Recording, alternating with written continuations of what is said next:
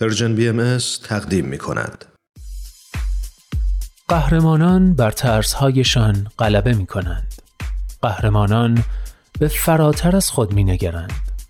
قهرمانان دنیا را نجات می دهند. گاه با قدرتهای جادویی و گاه بدون جادو بدون شنل بدون نقاب قهرمانان بینقاب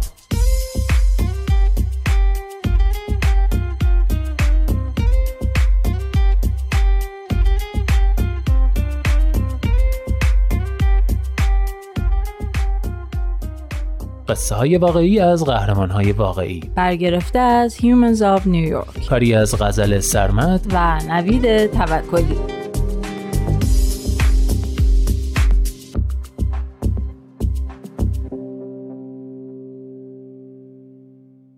قهرمان چهل و چهارم. پدر و مادر نجات دهنده.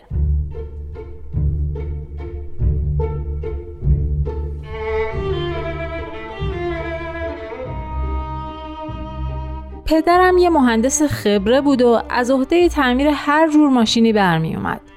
بنابراین درآمد خوبی داشت و این درآمد رو صرف کمک به نیازمندان می‌کرد. مثلا شهری های معوقه مدرسه ها و قبضای بیمارای نیازمند بیمارستان های محل رو میپرداخت. مادرم هم افراد نیازمند رو برای غذا دعوت می‌کرد خونمون و به ما سفارش می‌کرد که بهترین قسمت گوشت رو به اونا بدیم. مامان به ما توضیح می‌داد که این آدما به ندرت این فرصت رو پیدا می‌کنن که یه غذای درست و حسابی بخورن. پدر و مادرم همیشه به ما یاد می‌دادن که انسانیت مهمترین چیزه. هیچ چیز از انسانیت مهمتر نیست. وقتی نسل کشی شروع شد، پدر و مادرم همسایه های توتسیمون آوردن تو خونه و قایمشون کردن. اونا هفت نفر بودن. چند نفرشون زیر تختا زندگی می‌کردن و چند نفر تو کمودا. این وضعیت اسفوار چندین ماه طول کشید ولی ما همراهشون دعا می‌کردیم و سعی می‌کردیم بهشون امید بدیم. بهشون می‌گفتیم که خدا حواسش به همه چی هست. شبا بهشون لباسای اسلامی خودمون رو می‌دادیم تا بتونن برن تو حیات پشتی هوا بخورن. ولی چون پرده همون همیشه کشیده بود همسایه ها به همون مشکوک شده بودن. می‌دونستیم که مجازات قایم کردن توتسی ها مرگه. برای همین هیچ وقت نمیخوابیدیم و همیشه مواظب بودیم. ولی هر هفت نفری که تو خونه ما قایم شده بودن زنده موندن. متاسفانه پدر و مادرم چند سال پیش فوت کردن. اونا جون هفت نفر رو نجات دادن. چون به عشق و انسانیت بیش از هر چیز دیگه ای بها می‌دادن.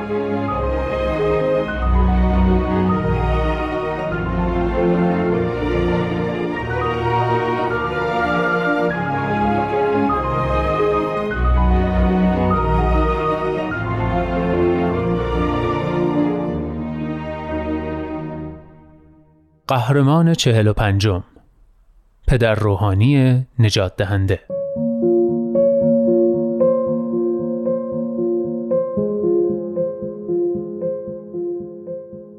اولین روزی که کشدار شروع شد توتسی ها به کلیسای من پناه آوردن. اولین گروه صبح زود رسیدن. از ترس میلرزیدن و نمی‌تونستن حرف بزنن. فقط می‌گفتن ما رو قایم کنید ما رو قایم کنید. همه رو آوردم تو و بهشون پناه دادم. من خودم هم ترسیده بودم ولی سعی می کردم بروز ندم و هر کیو که کمک می‌خواست تو کلیسا راه می‌دادم. اون روز تا غروب 300 نفر اومدن و تو کلیسا پناه گرفتن.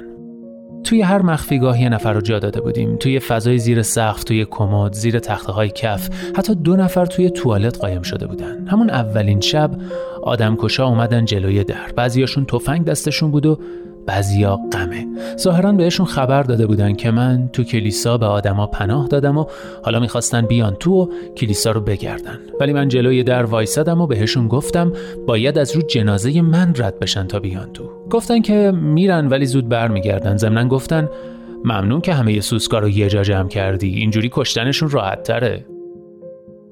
چند روز که گذشت غذامون داشت تموم می شد اما خوشبختانه چند نفر از اعضای کلیسا وقتی بهشون زنگ زدم قبول کردن که تو تاریکی به همون غذا برسونن. شبا از بیرون صدای شلیک و جیغ میشنیدیم و همیشه فکر می‌کردیم بعدش نوبت ماست.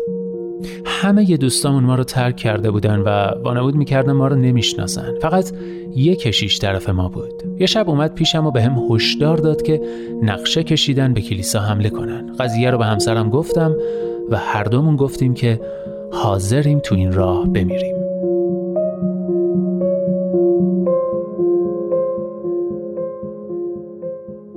دفعه بعد پنجاه نفر مهاجم با تفنگ و قمه از راه رسیدن منو هل دادن و وارد شدن. آدما رو از زیر سقف و همه مخفیگاه ها بیرون کشیدن. ما رو روی زمین کشیدن یه جا جمع کردن و تو سه تا صف ردیف کردن.